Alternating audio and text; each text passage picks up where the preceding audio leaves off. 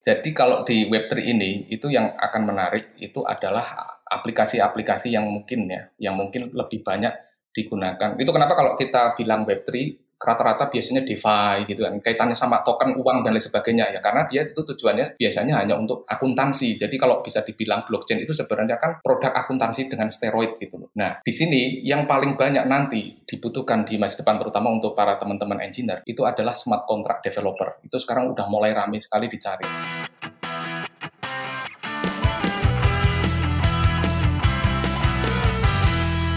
podcast ngobrolin startup dan teknologi bareng gue Imre dan kali ini kita udah kedatangan Mas Robin Shihab. Beliau adalah CTO dari Ansvia. Kita sapa dulu. Halo Mas Robin. Halo Mas Imre. Makasih udah mau diajakin ngobrol. Sama-sama Mas Imre, sebuah kehormatan buat saya diajak ngobrol sama Mas Imre. Amin, amin. Terima kasih. Uh, Mas Robin, sebelum kita mulai, kalau boleh perkenalan sedikit dong Mas Robin. Kira-kira apa hal unik yang belakangan mungkin atau hal baru yang Mas Robin beberapa waktu ke belakang mulai melakukan? Oke, jadi perkenalkan dulu saya Robin Ma'rufi ya, nama panggungnya itu Robin Shihab. Terus uh, saya co-founder dari PT Anvia, juga CTO saat ini, jadi CTO di PT Anvia. Dan saya sudah sejak 2017 itu riset di blockchain gitu. Okay. Tapi baru-baru ini kita uh, saya coba inisiasi, ya inisiasi lebih serius lagi di di Web3. Terus saya juga founder dan ketua yayasan di Rantai Nusantara Foundation. Itu Mas Imri. Rantai Nusantara Foundation itu uh, ada kaitannya dengan blockchain ya Mas ya? Lebih ke Web3-nya sih, lebih ke Web3-nya. Web3 kan tidak harus blockchain Mas Imri. Iya betul. betul. Uh, nanti kita akan bahas tentang itu Mas. Uh, aku malah jadi penasaran. Tapi kalau boleh tahu nih Mas Robin, gimana sih ceritanya Mas Robin ini uh, memulai ketertarikan di Web3? Apa yang nge-trigger? Jadi itu awal mulanya itu di tahun 2015 ya kalau tahun 2012 kan Bitcoin ya. Bitcoin aku belum begitu yeah. tertarik ya. Saya saya sebenarnya cuma udah lihat sih oh keren ini Bitcoin. Kita bisa transaksi uang secara peer to peer itu konsepnya keren. Tetapi saya belum begitu tertarik untuk apa namanya untuk masuk lebih dalam gitu. Cuman oh cuman ini keren coba aku broadcast ke teman-teman biar notice bahwa ada teknologi baru seperti ini gitu. Tapi belum mm -hmm. sampai menyelami. Lalu kemudian yang membuat saya mulai sangat tertarik itu ketika tahun 2015 ya. Awal-awal munculnya Ethereum itu kan 2015. Kemudian coba baca di papernya Ethereum itu yang ditulis sama Vitalik Buterin. Saya itu sangat tertarik dengan konsep smart contract. Walaupun ya pada waktu itu belum ada bayangan ini nanti use case-nya apa gitu kan. Ya, ya, ya. Belum ada bayangan juga. Banyak yang ditanyakan juga sekarang ini. Nah, dulu itu belum, tapi saya sudah mulai tertarik di situ tentang konsepnya smart contract yang ditulis di papernya Ethereum itu. Lalu kemudian 2017 saya coba pertama kali ya melakukan riset di Ethereum. Dulu untuk riset itu saya coba beli Ethereum ya untuk coba-coba. Pada waktu itu harganya itu masih sekitar 190 dolaran lah. Iya, masih murah ya. Iya. Tujuannya bukan untuk ini ya, bukan untuk investasi murni buat buat uh, riset aja di blockchain. Hmm, jadi pada waktu itu kita nyoba-nyoba gitu. Terus di tahun 2018 ketika harganya spike yang naik tinggi itu, kita mulai coba nambang. okay, coba, okay. coba mulai nambang. Oh ternyata ini lumayan juga ada ada profit. Tapi di sisi lain saya sedih juga karena untuk riset jadi mahal. oh iya betul betul betul. gitu. Iya, jadi kayak apa namanya seneng karena nah harganya naik ya kita dapat uh, value tambahan gitu. Yeah. Tetapi di sisi lain sedih karena mau riset jadi mahal. Mm. Gitu. Akhirnya saya nambang pada waktu 2018. Setelah itu saya mulailah di situ riset itu cuman ya risetnya cuman web uh, buat ngisi waktu luang ketika weekend aja gitu. Okay. Sampai akhirnya di tahun 2019 saya lebih intens di situ, mulai riset-riset karena perkembangannya lumayan pesat apalagi pada waktu itu 2019 kan awal-awalnya munculnya um, apa namanya blockchain blockchain baru ya banyak banget yeah. blockchain blockchain baru tetapi yang beberapa yang saya ikutin yang saya tertarik itu adalah yang konsepnya dibawain oleh uh, Mas Gavin Wood pada waktu itu. Mas Gavin Wood itu salah satu co-foundernya Ethereum hmm. bareng Vitalik Buterin. Okay. Ya, dia CTO-nya Ethereum lalu dia mencoba mengembangkan blockchain dengan konsepnya sendiri dan dari situlah saya pemikiran-pemikiran tentang Web3 lebih banyak di di apa dipengaruhi oleh uh, pemikirannya Mas Gavin Wood ini. Gitu. Oke, okay. uh, aku jadi penasaran waktu itu kan kita sempat balas-balasan ya Mas di Twitter. Terus Mas uh, Robin sempat nyinggung soal soal Web3 ini kayak protokol TCP/IP yang masih sangat kecil tapi penting untuk ekosistem keseluruhan. Itu boleh dielaborasi nggak Mas? Maksudnya kayak gimana sih ekosistem keseluruhan ini apa dampaknya dengan protokol itu? Jadi sebenarnya itu metafora ya, TCP/IP. Istilah TCP yang saya gunakan itu metafora okay. karena dia itu sangat penting untuk keberlangsungan internet seperti yang kita gunakan saat ini. Tapi ketika mungkin masih ingat ya kita di wawancaranya Bill Gates dengan David Letterman itu ya, di mana Bill Gates itu dipercandain karena ketika jelasin internet loh, kok apa namanya itu sudah ada, ya kan? Use case-nya itu kan sudah ada, misalnya Bill Gates jelasin tentang oh nanti pakai internet nanti kita bisa broadcast informasi ke orang banyak. Gitu. Oke. Okay. Terus apa bedanya dengan radio? Use case itu udah ada, udah dipecahin dengan radio misalnya seperti itu.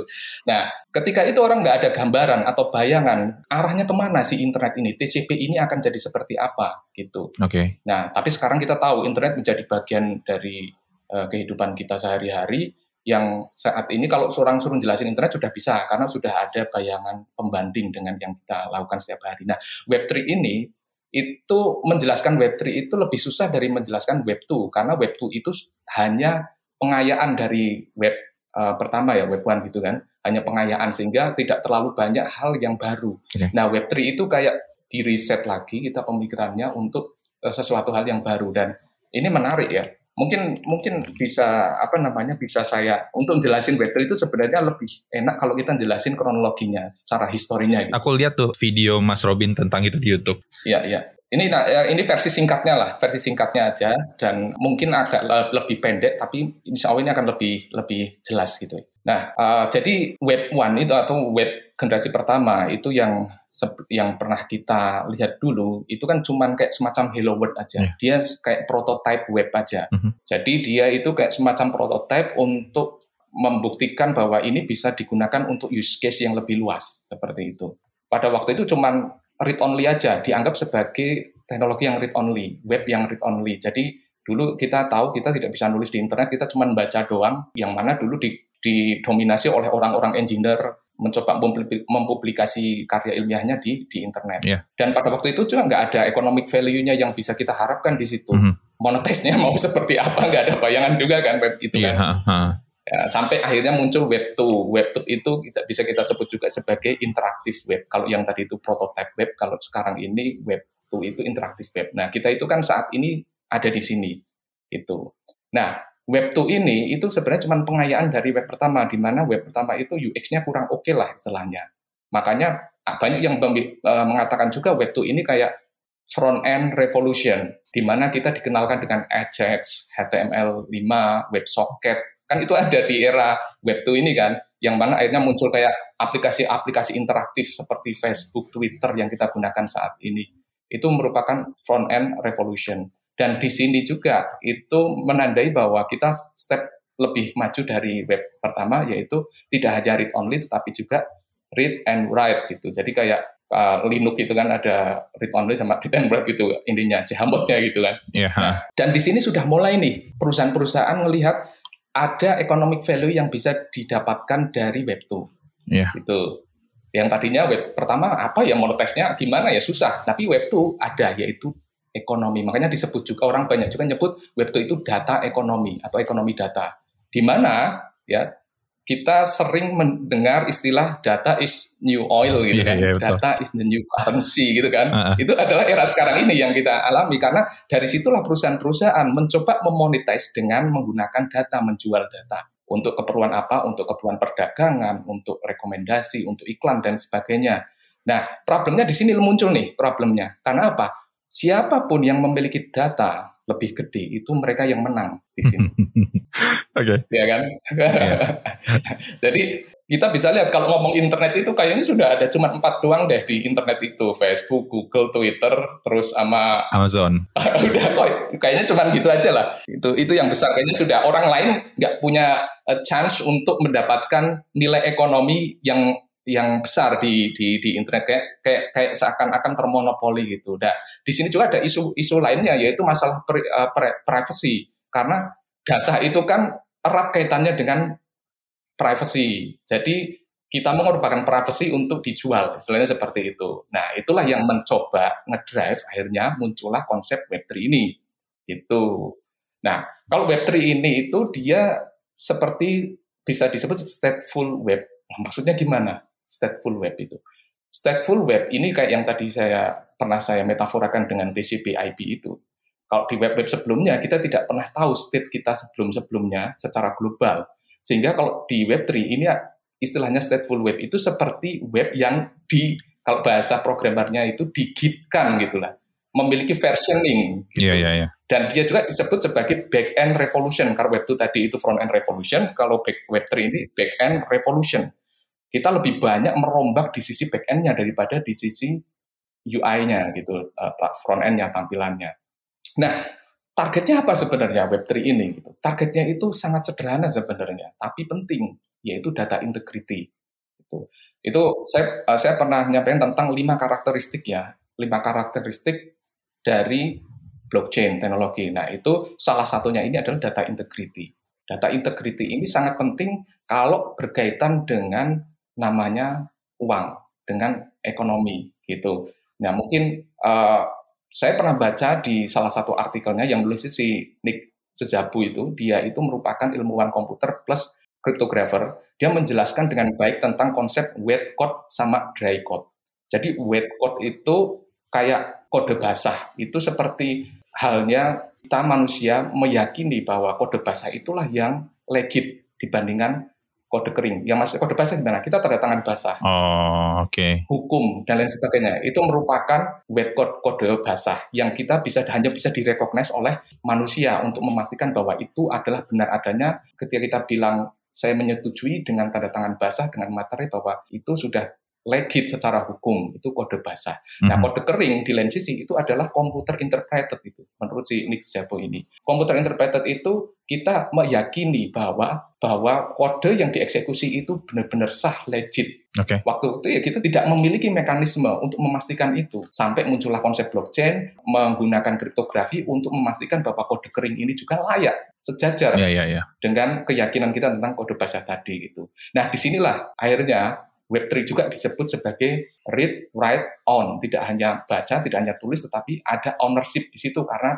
ownership ini muncul dari adanya data integrity tadi. Dan di sini konsep ekonominya berubah yang dulunya di Web2 itu data ekonomi ya, semuanya harus menggunakan data untuk bisa dimonetize. Kalau di Web3 itu konsepnya berubah menjadi token ekonomi itu. Yang mana di situ mengutilisasi data authentication, authorization sama settlement yang pernah saya sebutkan di uh, video itu. Nah, itu token yeah, yeah, yeah. Ekonomi. Nah, itu sejarahnya seperti itu, Mas. Uh, uh, Mas Robin, aku jadi penasaran. Kan tadi kalau seandainya, salah yang aku tahu adalah Web3 ini salah satu yang digadang-gadangkan kan adalah soal desentralisasi ya. Jadi selama ini data kita di-own sama sebuah entitas, misalkan kayak bank kalau kita ngomongin finance. Tapi kalau di Web3 ini, data kita emang disebar ke banyak tempat. Ya minernya lah misalkan, katakan seperti itu. Nah, tapi kan kalau kita lihat misalkan nih, belakangan kan ada isu tuh kayak OpenSea ya. OpenSea kan tempat NFT marketplace. Dan dia ada salah satu waktu itu pernah ada kejadian di mana NFT ini kena hack jadi NFT yang ada di wallet ini jadi hilang dari yang punyanya. Kemudian pada saat itu si OpenSea ini bisa nge-freeze NFT tadi. Jadi kan kalau di sana kita lihat kan berarti masih ada peran satu entitas yang bisa mengintervensi sebuah transaksi tadi. Jadinya kan kalau tadi kita ngomongin integrity misalkan datanya oke okay, udah disimpan di blockchain segala macam, tapi dengan adanya satu entitas yang masih bisa mengintervensi ini apakah jadinya malah mengaburkan uh, atau bikin usaha untuk mencapai Web3 ini jadi lebih mundur. Kalau menurut Mas Robin kayak gimana? Jadi ini sebenarnya kaitannya harus membahas tentang blockchain-nya ini Mas Mas Imri. Oh, ya. oke. Okay. Uh, uh, jadi di, belakang, di belakang di belakang teknologi Web3 ini apa sih sebenarnya, ya kan? Nah. Mhm. Web3 ini kan sebenarnya itu tidak harus blockchain, tetapi semua yang bisa menghadirkan lima karakteristik. Yang pertama itu karakteristik integrity tadi, Okay. Terus availability, okay. terus authentication, non repudiation nggak bisa mengelak kalau kita melakukan transaksi. Lalu yang kelima accountability and auditability. Nah, asal hmm. sebuah platform bisa mengakomodir lima karakteristik ini, maka dia itu layak sebagai disebut sebagai uh, Web3 gitu lah. Dia memiliki visi dan misinya Web3. Jadi tidak harus blockchain. Contoh, contoh yang tidak blockchain apa ada nggak? DLT atau namanya distributed database eh distributed uh, ledger teknologi. Itu bukan blockchain, tetapi dia mencoba memecahkan me, memecahkan lima karakter tadi, me, mengakomodir lima karakteristik tadi gitu. Nah, kalau kita nyebut blockchain, sebenarnya blockchain sih apa? Kalau bahasa yang paling sederhana, bahasa yang paling sederhana, non technical itu sebenarnya blockchain itu adalah sarana digital penjamin keamanan antar stakeholder. Nah, antar stakeholder inilah kuncinya di situ. Kalau kita membuat aplikasi yang memang tidak perlu ada stakeholder, buat apa pakai blockchain? Seperti itu. Ya, kalau nggak ada stakeholder lainnya, yang atau transaksi kerjasama yang tidak butuh nilai ekonomi yang yang harus ditransaksikan, maka kita tidak perlu itu juga. Buat apa integrity dan lain sebagainya. Nah, bahasa teknisnya, blockchain, bahasa teknisnya yang yang bisa dipahami oleh teman-teman teknis, blockchain adalah distributed database sebenarnya dengan versioning, dengan versioning. Nah, jadi itu sebenarnya cuma distributed database yang tersebar di mana-mana, tetapi ada versioningnya. Artinya versioning gimana? Setiap blok yang dibuat di dalam jaringan blockchain itu kan sama dengan kayak commit di dalam Git. Dan kita bisa query di setiap commit berapa, apa aja yang dirubah. Itu bisa di dalam uh, blockchain. Misalnya, oh, siapa transaksi siapa, kapan, itu bisa di situ. Nah, sekarang menjawab pertanyaan tentang yang tadi.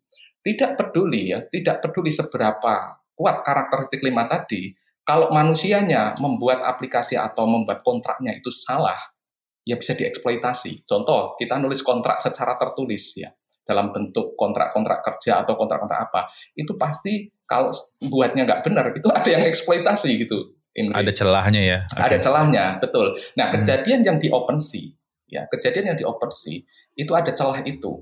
Itu ada celah itu yang di mana orang nulis kontraknya istilahnya uh, ada celah yang bisa dimanfaatkan.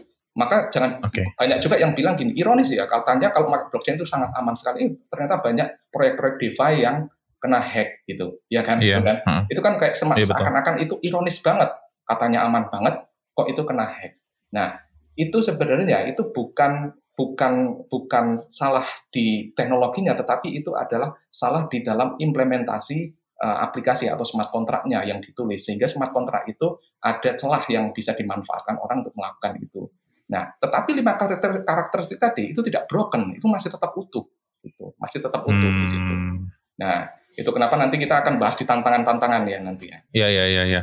Nah uh, tadi ada hal yang menarik uh, Mas Robin sempat nyinggung soal token ekonomi dan bagaimana caranya kita melihat bahwa sesuatu yang bisa diselesaikan oleh Web3 itu sebaiknya ada value di sana, pertukaran value. Nah, kalau misalkan selama ini kan kalau misalkan kita ngelihat Web2 deh Mas, banyak orang punya ide kemudian ketika dia uh, mau implement kemudian dia bisa ketemu nih, oh gini loh caranya gue bisa dapat ngemonetize produknya misalkan sederhana kayak ride hailing ya dia ambil margin dan segala macam.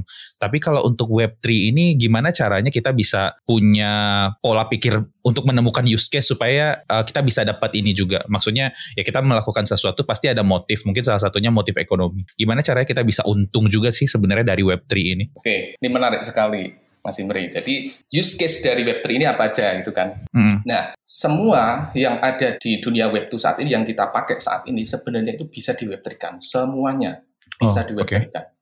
Tetapi tidak semuanya perlu di Web3 kan. Gitu. Oke. Okay. Nah, ini jadi kayak semacam .com bubble dulu. Yang mana mhm, mhm. orang-orang mm -hmm. melihat setiap perusahaan yang memiliki website.com itu pasti keren, itu pasti bernilai sehingga orang banyak yang invest sahamnya di sana. Yang akhirnya terjadilah .com bubble seperti itu. Nah, saat ini lagi seperti itu, mirip sekali seperti itu. Semua perusahaan atau semua aplikasi yang menggunakan blockchain, yang memiliki ini dan lain sebagainya, menggunakan Web3 dan lain sebagainya, itu keren dan layak diinvest. itu, itu kok seperti itu. Nah, padahal tidak semua use case-nya itu perlu dilakukan itu. Apa sih yang diperlukan untuk untuk kita menggunakan Web3 itu kan kalau kita membutuhkan karakteristik atau salah satu dari karakteristik tadi yang uh, integrity, availability dan lain sebagainya, kok di hmm. karakteristik tadi tidak ada desentralisasi ya? Sebenarnya desentralisasi itu hanya efek, bukan tujuan dari Web3. Oh, oke. Okay. Interesting. Jadi tujuannya, makanya itu desentralisasi tidak ada di lima karakteristik tadi. Tujuan dari Web3 itu adalah availability. Dan availability ini itu butuh adanya desentralisasi. Jadi desentralisasi hanya efek dari keinginan atau visi dari Web3 itu untuk mencapai availability ini. Hmm. Semakin banyak node yang menjalankan node ya, maka semakin kecil kemungkinannya dia down itu akhirnya menjadi desentral gitu menjadi desentral di situ makanya kalau bilang apa Web3 itu tujuannya desentral enggak Web3 itu tujuannya itu hack availability dia harus selalu tersedia Itu. Tetapi karena kebutuhannya itu adalah availability, maka dia harus desentral pertama. Lalu kebutuhan integrity, dia tak nggak boleh berubah.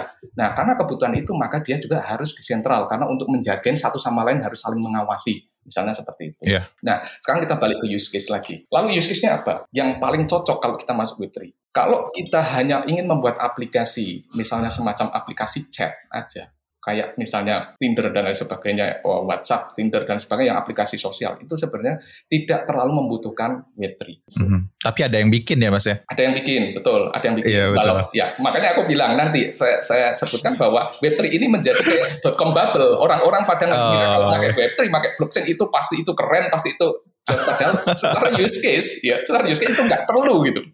Iya makanya betul betul. Oke oke oke. Terus terus terus. Hmm. Oke, okay. jadi gini Uh, jadi apa sih use case yang paling pas untuk Web3? Itu yang berkaitan dengan banyak stakeholder. Jadi kalau misalnya nih saya sama Mas Imri, ayo kita kerjasama deh kerjasama apa? Kita buat marketplace NFT. Nanti saya sama Mas Imri kita saling bagi hasil ketika ada transaksi. Terus kita yang akan kita lakukan apa? Kita buat kontrak kan, bener nggak? Yuk mhm. kita bagi yeah. hasilnya sekian sekian sekian. Kalau kita di dunia nyata kita pakai kontrak di depan notaris tanda tangan. Tetapi kalau kita di blockchain kita cukup buat smart kontrak. Itu nama namanya smart kontrak, bukan aplikasi blockchain ya. Jadi untuk itu. Nah, dengan smart kontrak itu karena kita itu stakeholdernya di, di bisnis ini, maka nanti akan split otomatis ketika ada transaksi itu di, di dalam aplikasi itu. Nah, itu butuh yang namanya uh, Web3 ini, butuh namanya teknologi blockchain. Nah, tapi kalau cuma kayak chat dan sebagainya nggak perlu. Nah, contoh-contoh aplikasi apa aja sih yang banyak stakeholder? Contohnya adalah supply chain. Di mana kita harus jaga dari Sabang sampai Merauke, dari ujung A sampai Z itu stakeholdernya itu jujur semua itu. Nah, itu butuh apa? Butuh integritas, benar kan datanya. Butuh saya availability nggak boleh down. Butuh authentication, butuh non repudiation, uh, eh, non repudiation tadi tidak bisa mengelak orang-orang yang menulis di sana nggak bisa mengelak kalau dia sudah menulis. Lalu butuh okay. accountability sama auditability bisa diaudit, maka supply chain cocok untuk di web 3 kan. Lalu hmm. apalagi PKI bukan komunis ya. PKI itu PKI, PKI atau Public Key Infrastructure nih. Ini kita nyimpen public key digunakan untuk apa? Ya, turunannya banyak, ada sertifikat digital, ada digital signature. Jadi PKI ini public key infrastructure, bukan yang komunisme itu bukan. Oke. Okay. nah, gitu. ya, ya, ya. Nah, karena apa sertifikat digital ya? Karena tadi kita butuh data integrity, ya kan? Kita butuh digital signature disimpan di sana sehingga kita bisa memastikan itu aman tidak dirubah itu nah itu butuh itu use case yang dibutuhkan di Web3 lalu kemudian ada lagi sistem pelacakan lisensi ya. Lalu ada lagi sistem pemungutan suara ya. Lalu okay. ada lagi yeah, yeah. IoT nah itu ini penting. IoT dia nggak butuh di integrity-nya tapi IoT ini butuh di high availability-nya. Dia bisa menggunakan blockchain untuk keperluan itu itu kalau IoT pakai blockchain itu maksudnya untuk datanya atau gimana ya mas? IoT pakai blockchain itu biasanya hanya dipakai untuk high availability-nya aja mas. Itu. Itu maksudnya high availability dari device-device-nya itu tadi? Iya. Biasanya IoT itu tidak menggunakan public blockchain, tetapi pakai private blockchain. Oh, oke, okay. oke. Okay. Tapi kalau pengen high availability-nya lebih tinggi ya pakai public blockchain. Cuman kalau pakai public blockchain ya kita harus bayar gas fee gitu aja. Hmm Oke oke oke oke oke. Aku jadi penasaran mas kan, aku kan kemarin sempat nyobain juga ya. Terus uh, pengen nyobain belajar tentang Web3, tapi satu entry barrier dari Web3 ini adalah kita tuh harus punya aset dulu nih untuk uh, nyobain Web3. Kayak kita harus beli Ethereum. Kemudian ada masalah lagi ketika mau beli Ethereum itu ada gas fee, iya nggak sih? Nah, itu apakah uh, sementara kalau kita mau ngelihat Web2 atau yang sebelum-sebelumnya lah, ketika kita mau melakukan sesuatu kan kita nggak perlu punya aset tertentu. Maksudnya kita nggak perlu punya duit dulu untuk bisa misalkan kita mau belajar satu hal. Nah, itu jadinya kalau seandainya orang mau berpartisipasi di Web3 ini uh, gimana Mas? Apakah emang harus selalu ada itu atau gimana kalau dari pandangan Mas Robin? Oke, jadi istilahnya ini jadi masuk tantangan-tantangannya ya, tantangan-tantangan di okay. Web3 itu kan. Kita mulai dulu dari yang pertama dulu lah, tantangan yang pertama itu tadi. Jadi untuk mencapai lima karakteristik tadi itu dibutuhkan pendekatan yang benar-benar berbeda ya dari yang kita sudah ada saat ini di Web2. Kita yeah. harus membuat public ledger, harus di, bisa di versioning biar kita bisa melihat setiap snapshotnya di blok berapa, di blok berapa dan lain sebagainya. Nah, ketika kita akan masuk ke dalam dunia dunia Web3 ini ya, itu tidak murah. Problemnya itu. Nah, karena apa? Hmm. Karena blockchain ini tidak didesain untuk sangat murah, tetapi didesain untuk sangat aman. Misalnya seperti itu. Nah, itu tujuan utamanya seperti itu. Tetapi sekarang jadi problem. Kenapa? Karena tidak terkontrol. Demand-nya terlalu tinggi. Ya, demand-nya terlalu tinggi, sementara supply-nya sangat terbatas akhirnya tidak terkontrol. Di sini saya mungkin akan coba coba jelasin dulu ya, ada beberapa aktor di dalam ekosistemnya Web3 ini. Yang pertama itu ada pengembang. Mm -hmm. Pengembang ini yang awal mulanya dia itu buat buat blockchain, terus uh, nulis-nulis konsep-konsep ya kayak RFC RFC lah kalau kita uh, pernah baca itu. Mm -hmm. Konsep-konsep apa aja yang bisa dilakukan. Contohnya seperti yang pernah ditulis sama Vitalik Buterin di Ethereum white papernya itu bahwa bahwa kita itu belum memiliki mekan pada waktu itu ya belum memiliki mekanisme yang aman mm -hmm. untuk melakukan transaksi transfer nilai ekonomi ke mana pun seluruh dunia. Kalau kita melihat saat ini Web2 itu kita sudah bisa mentransmisikan informasi dengan cepat, ya kan, data tetapi kita belum bisa mentransmisikan nilai ekonomi dengan cepat. Contoh, kalau kita mau transfer antar negara ratusan juta, itu nggak bisa dengan cepat. Karena apa? Harus disettle di beberapa bank untuk menjamin bahwa transaksi itu benar-benar terjadi dan ada uangnya dan liquid. Nah, problem itulah yang mencoba, salah satu yang coba dipecahkan oleh Web3 ya kan. Kalau kita transfer antar rekening kan enak ya, gampang itu free karena satu satu provider kita menggunakan satu bank yang sama. Tetapi ketika dua bank yang berbeda, kita sudah mulai ada uh, fee, biaya fee admin transaction fee. Lalu ketika kita antar negara misalnya, apalagi dengan jumlah banyak itu bisa datang atau bisa sampai sana itu hitungan hari bisa sampai 3 sampai 4 hari, apalagi nilai yang sangat besar itu bisa tambah lama lagi karena harus disetel antar bank dan setiap bank itu biasanya jam kerjanya kan time zone-nya beda-beda ya. Sementara settlement itu dilakukan biasanya setiap jam 4 sore. Nah, di setiap negara jam 4 sorenya beda-beda. Nah, itu yang akhirnya prosesnya sangat lama. Mentransmisikan nilai ekonomi itu sangat susah di Web2. Sementara mentransmisikan informasi udah, data informasi sudah gampang, sudah cepat. Nah, dengan menggunakan menggunakan Web3 ini dengan menggunakan blockchain itu memungkinkan kita bisa secara secara jelas secara tadi dengan memenuhi lima karakteristik tadi mengirimkan nilai ekonomi dengan cepat ke seluruh dunia itu. Tetapi itu tidak gratis. Sama seperti kita transfer antar bank itu juga tidak gratis karena kita harus membayar admin fee untuk melakukan transaksi. Kita menggunakan servernya bank. Nah, sementara kalau kita bertransaksi di Web3, di Web3, kita sama harus mengeluarkan transaction fee. Transaction fee inilah yang digunakan untuk me memberikan insentif kepada para orang-orang yang menghibahkan komputernya atau mesinnya untuk ya, betul para miner ini untuk memvalidasi itu, untuk memvalidasi. Nah, pertanyaan kok bisa mahal banget gitu. Nah, yang bisa mahal itu apa? Nah, iya. nah di sinilah muncul problem nih Web3 itu sebenarnya masih work in progress WIP, jadi belum selesai saat ini itu uh, masih WIP. Jadi kalau banyak yang bilang wah Web3 ini ini itu itu masih kayak semacam perdebatan yang masih uh, prematur yang belum bisa di uh, belum bisa dijustifikasi sekarang karena ini masih WIP. Nah kalau kita ngomong tentang Web3 WIP roadmapnya apa? Yang pertama roadmap yang paling pertama yang ingin dicapai oleh Web3 itu adalah trustless transaction dan ini sudah terjadi sudah berhasil dipecahkan Ya. Yang kedua adalah okay. full user data control. Jadi user itu bisa kontrol datanya secara penuh gitu. Ini sudah bisa terjadi. Tetapi ada beberapa poin yang hmm. belum hmm. berhasil dicapai secara utuh. Yang pertama itu adalah uh, large file storage ya. Jadi nyimpen file gede itu di blockchain itu mahal banget banget mahalnya ya karena kita menggunakan infrastrukturnya publik orang-orang itu masih mahal. Mm-hmm. Nah ini kaitannya sama apa? Kan saya tadi uh, menyampaikan bahwa blockchain ini seperti distributed database dengan versioning. Artinya data dari blok pertama dulu itu disimpan terus. Nah itu kan semakin besar semakin membengkak kan. ya, itu storage-nya semakin besar. Sekarang Ethereum aja udah berapa giga gedenya, itu disimpan. Artinya kalau kita pengen look up di blok berapa, si Imre punya saldo berapa, kita bisa lihat. Seperti kayak pakai Git, kita coba lagi lihat di komit sekian, itu kita uh, perubahannya apa sama seperti itu. Yeah. Jadi semuanya disimpan. Nah itu jadi masalah. Masalahnya apa?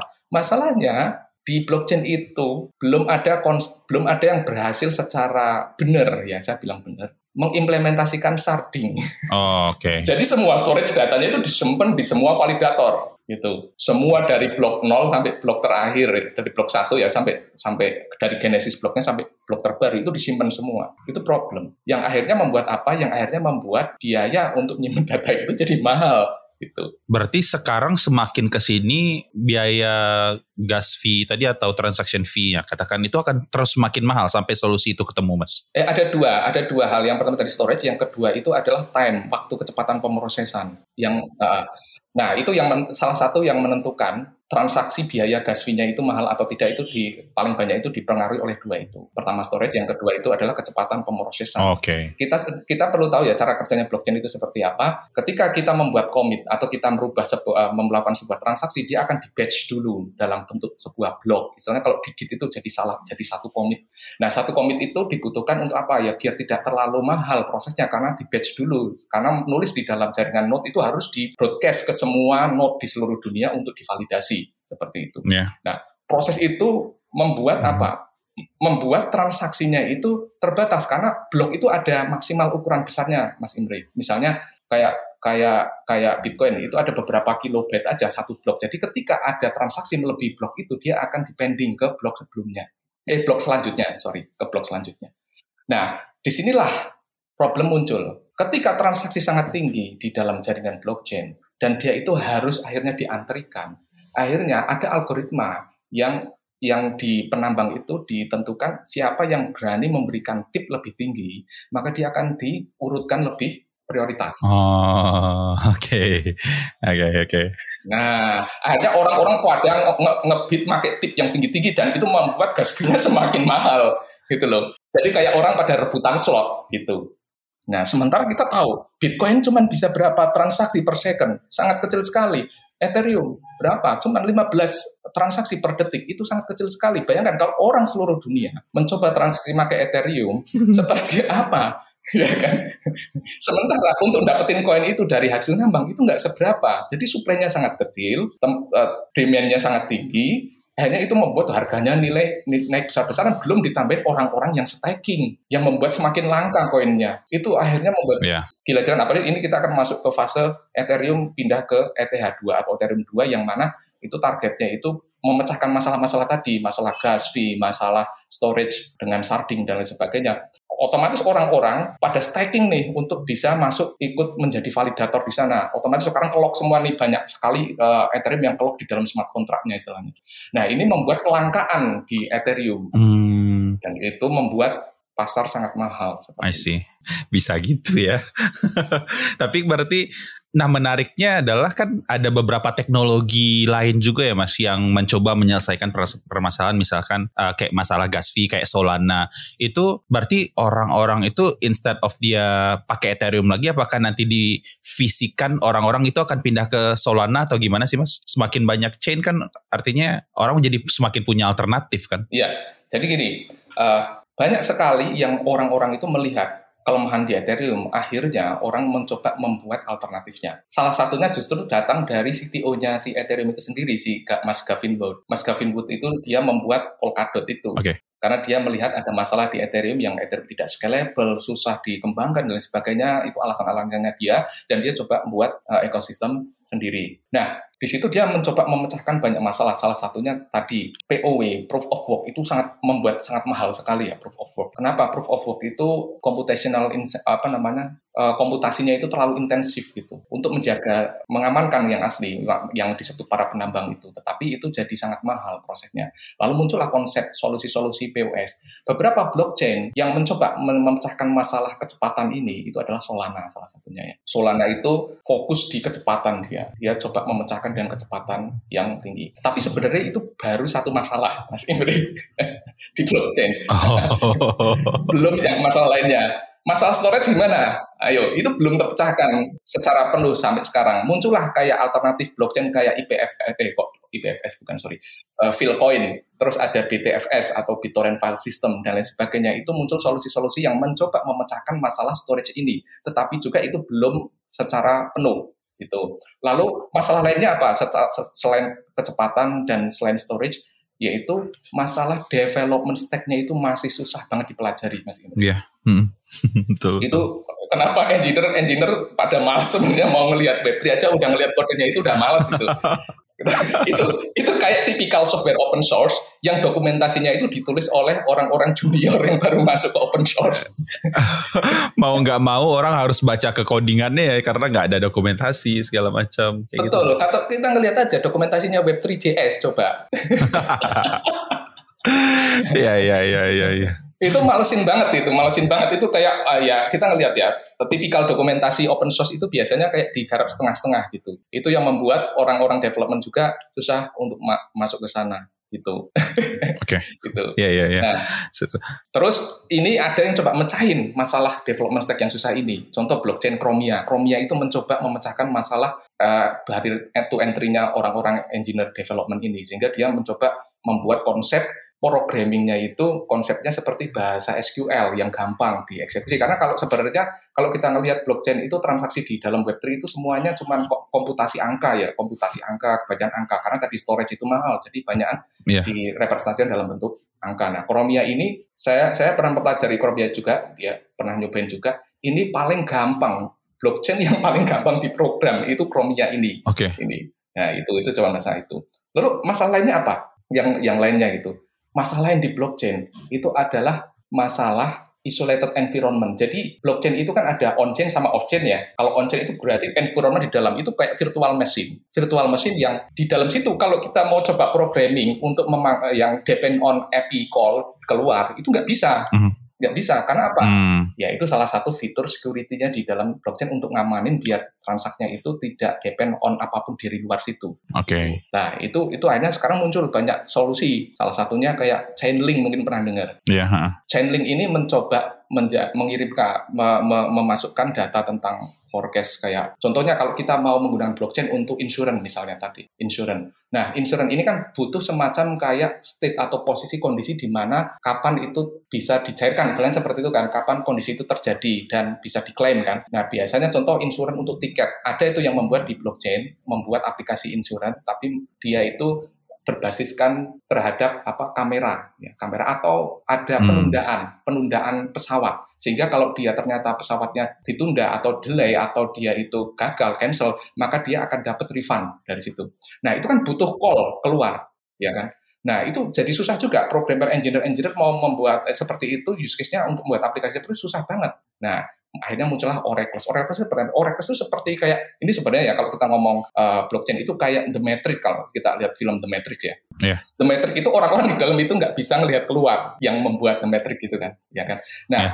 Untuk bisa tahu informasi itu maka kita perlu tahu dapat data. Nah, data itu datang dari mana? Dari the oracles orang yang bisa melihat di luar itu kan kita dapat message dari luar. Nah, Chainlink itu seperti itu. Dia mencoba memasukkan informasi dari luar ke dalam blockchain dan orang-orang uh, engineer-engineer yang buat smart contract itu bisa nge-call API di dalamnya. Nah, inilah yang akan menjadi salah satu nanti potensi orang cari duit baru untuk para engineer-engineer di Web3 nanti, yaitu Oracle ini. Itu kayak smart contract as a service yang bisa digunakan oleh smart contract smart contract lain di dalam situ. Nah, Chainlink ini salah satu salah satu contohnya. I see, I see, I see. Menarik. Jadi kalau kita ngelihat Web3 ini sebenarnya kita nggak cuma cukup dengan ngelihat use case apa yang udah ada kayak DeFi uh, dan yang tadi tadi yang lain-lain tadi disebut, tapi kita juga bisa ngelihat perspektifnya dari problem apa yang ada sekarang dan apa yang bisa kita solve uh, dari tantangan-tantangan tadi ya nggak sih mas? Iya betul betul sekali. Oke ya, oke oke oke oke oke menarik menarik. Sekarang selama ini gue mikirnya uh, kalau kita mau Web3 itu kita mesti mikirin use case aja, use case apa yang bisa dipakai untuk Web3. Tapi ternyata uh, ya dari kita bisa ikutan contribute di sisi teknologi. Oke okay, menarik. Kita nggak kerasa ternyata udah 40 menit kita ngobrol. Sedikit aja mas kalau boleh tahu apa yang akan menarik di tahun 2022 ini tentang Web3. Ya akan menarik ya. Ya. Oke, jadi kalau di Web3 ini itu yang akan menarik itu adalah aplikasi-aplikasi yang mungkin ya, yang mungkin lebih banyak digunakan. Itu kenapa kalau kita bilang Web3 rata-rata biasanya DeFi gitu kan kaitannya sama token uang dan lain sebagainya ya karena dia itu tujuannya biasanya hanya untuk akuntansi. Jadi kalau bisa dibilang blockchain itu sebenarnya kan produk akuntansi dengan steroid gitu loh. Nah di sini yang paling banyak nanti dibutuhkan di masa depan terutama untuk para teman-teman engineer itu adalah smart contract developer. Itu sekarang udah mulai ramai sekali dicari. Karena apa? Rata-rata uh, korporasi dan lain sebagainya yang ingin melakukan menggunakan utilisasi blockchain untuk membuat smart contract itu tidak ada resource-nya untuk itu sehingga sekarang banyak sekali yang mencari engineer untuk buat smart contract. Jadi ada semacam smart contract as a service tadi yang Oracle terus ada okay. smart contract developer itu kayak semacam nanti buatin lah buatin smart contract di situ terus kalau yang lainnya buat aplikasi ide apa aja ya aplikasi semuanya yang ada di Web2 saat ini yang berkaitan sama kepercayaan integritas data terus kita bisa amankan dan sebagainya itu bisa di di web kan. Oke, okay, menarik. Kita sudahi aja karena nanti kita kehabisan topik untuk obrolan kita berikutnya nih Mas. Jadi uh, makasih banyak Mas Robin udah uh, mau diajakin ngobrol tentang Web3. Mudah-mudahan ini bermanfaat untuk teman-teman yang uh, baru masuk ke Web3 dan mungkin pengen tahu Web3 itu tentang apa. Dan jadi terima kasih teman-teman buat yang udah dengerin episode ini. Uh, jangan lupa kasih rating di podcast ngobrolin startup dan teknologi di Spotify dan jangan lupa juga follow podcastnya di Spotify. Kalau seandainya teman-teman ada pertanyaan atau misalkan ada ide dan saran, silahkan mention gue di Twitter di @imbrenagi dan Mas Robin ada Twitter juga kan ya? Mau dipromoin? Ada ada. Boleh silakan. Oke, okay, jadi Mas Robin ini Twitternya adalah @anvie A-N-V-I-E. Jadi silahkan di follow kalau teman-teman pengen dapat info terupdate tentang Web3. Jadi itu aja. Terima kasih semuanya yang udah dengerin. Sampai ketemu lagi di episode berikutnya. Assalamualaikum warahmatullahi wabarakatuh.